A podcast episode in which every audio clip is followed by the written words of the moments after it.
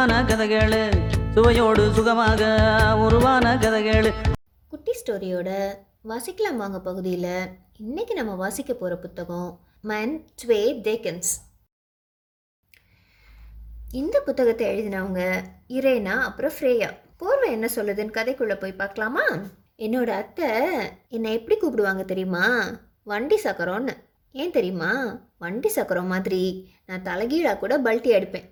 அதனால தான் ஆனால் போர் வந்து எங்களுக்கு நிறைய பிரச்சனைகள் ஆன பிறகு என் அத்தை என்னை அப்படி கூப்பிடுறதையே நிறுத்திட்டாங்க. நாங்கள் எங்கள் ஊரில் இருந்து வேற ஒரு நாட்டுக்கு வந்துட்டோம். பாதுகாப்பாக இருக்கிறதுக்காக. ஆனால் இந்த நாட்டுக்கு வந்த அப்புறம் தான் எனக்கு தெரிஞ்சுது இங்கே எல்லாமே ரொம்ப வித்தியாசமாக இருக்குது மனுஷங்க ரொம்ப வித்தியாசமாக இருக்காங்க. இவங்க சாப்பிட்ற சாப்பாடு ரொம்ப வித்தியாசமாக இருக்குது இங்கே இருக்கிற மரம் செடி கொடி எல்லாமும் வித்தியாசமாக இருக்குது அது மட்டும் இல்லை இங்கே வாழ்கிற விலங்குகள் கூட வேறு மாதிரி இருக்குது ஏன்? இங்கே வீசுகிற காற்று கூட ரொம்ப குளிர்ந்து இருக்குது இவங்க பேசுகிற மொழி நாங்கள் பேசுகிற மொழி மாதிரி இல்லை. அதை கேட்டாலே ஏதோ குளிர்ந்த தண்ணிக்குள்ளே நான் நடுங்கிட்டு இருக்கிற மாதிரி எனக்கு தோணுது. என்னால் நானாகவே இருக்க முடியல. ஆனால் நான் என்னோட போர்வையில் போய் படுத்தேன்னா என் ஊரில் நான் எப்படி வாழ்ந்தனோ அதெல்லாம் என்னோடய போர்வையில் தெரிய ஆரம்பிக்கும். அதனால் என் போர்வையில் படுக்கிறதுனா எனக்கு ரொம்ப ஆசை. வெளியே எங்கேயும் போகாமல் எந்நேரமும் என் போர்வையை கட்டி பிடிச்சிட்டே படுத்துருக்கிறது எனக்கு ரொம்ப பிடிக்கும். அப்புறம் கொஞ்ச நாள் ஆனதும் வீட்டுக்குள்ளேயே நான் இருந்தனால எங்கள் அத்தை என்ன பக்கத்தில் இருக்கிற பூங்காவுக்கு கூட்டிகிட்டு போனாங்க. ஒரு பொண்ணு என்னை பார்த்து சிரிச்சுது. அப்புறம் என்னை பார்த்து கை காமிச்சுது. எனக்கும் அவளுக்கு திரும்ப கை காட்டணும்னு ரொம்ப ஆசையாக இருந்தது. ஆனால் கொஞ்சம் பயமாகவும் இருந்தது. அதனால நான் என்னோட அத்தையை விட்டு நகரவே இல்லை. என் அத்தை கூடவே இருந்தேன். திரும்பவும் அவன் என்னை பார்த்து கை காட்டினான். ஆனால் நான் திரும்ப அவளுக்கு கை காமிக்கவே இல்லை. அமைதியாகவே இருந்துட்டேன்.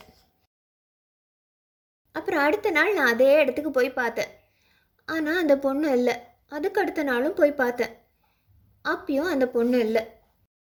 அப்புறம் கொஞ்ச நாள் கழித்து திரும்பவும் ஒரு நாள் நான் அந்த பொண்ணை பார்த்தேன்.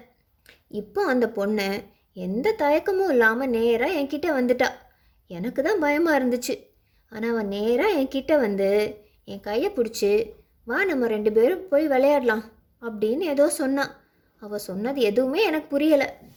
ஆனால் அவன் என் கையை பிடிச்சி விளையாடவே கூட்டிகிட்டு போயிட்டான் நான் ஊஞ்சலில் உட்காந்துருந்தேன் அவள் என்னை ரொம்ப உயரமாக தூரமாக ஆட்டி விட்டா. எனக்கு ரொம்ப சந்தோஷமாக இருந்தது. அவள் ஊஞ்சலை தள்ள தள்ள இன்னும் நான் உயரமாக போகிற மாதிரி எனக்கு தோணுச்சு. நாங்கள் மொழியே தெரியாமல் நண்பர்கள் ஆயிட்டோம். அதை எப்படி அவகிட்ட சொல்கிறதுன்னு கூட எனக்கு தெரியல. எனக்கு அவகிட்ட நிறைய பேசணும்னு தோணும். நானும் அவளும் தான் ஒரே மொழி பேசலல்ல. அதனால் பேசிக்கிறது எங்களுக்குள்ளே ரொம்ப பிரச்சனையாக தான் இருக்கும். ரொம்ப கஷ்டப்படும் போதெல்லாம் நான் என்னோட போர்வையில் வந்து உட்காந்துப்பேன்ல? அப்படி உட்காந்துருந்தேன். எனக்கு அது கொஞ்சம் ஆறுதலாக இருந்தது. ஆனால் அவகிட்ட எப்படி நான் சொல்கிறது அதை யோசிச்சுட்டே இருந்தேன். அப்புறம் அடுத்த நாள் நாங்கள் பார்க்கும்போது அவள் எனக்கு புதுசாக ஒரு வார்த்தை கற்று தந்தா. எனக்கு அது என்னன்னு புரியலை. ஆனால் அவள் சொன்னதை அப்படியே நான் திரும்ப சொன்னேன். அவள் சைகையில் ஒவ்வொரு வார்த்தையாக சொல்லித்தர சொல்லித்தர நான் அவள் சொன்னதை அப்படியே திரும்ப சொன்னேன். ஒவ்வொரு முறையும் நான் அவளை பார்க்கும்போதும் புதுசாக நிறைய வார்த்தைகள் கற்றுக்க ஆரம்பித்தேன் சில வார்த்தைகள் சுலபமாக இருந்தது. ஒரு சில வார்த்தைகள் ரொம்ப கஷ்டமாக இருந்தது. அதை திரும்ப சொல்லும்போது எனக்கே தெரியும். நான் தப்பாக தான் சொல்கிறேன்னு சொல்லிட்டு நானே சிரிச்சுப்பேன். ச்சே நம்ம என்ன? அவள் அப்படி சொல்கிறா நம்ம அதை போய் இவ்வளோ தப்பாக சொல்கிறோமே அப்படின்னு நினச்சிப்பேன்.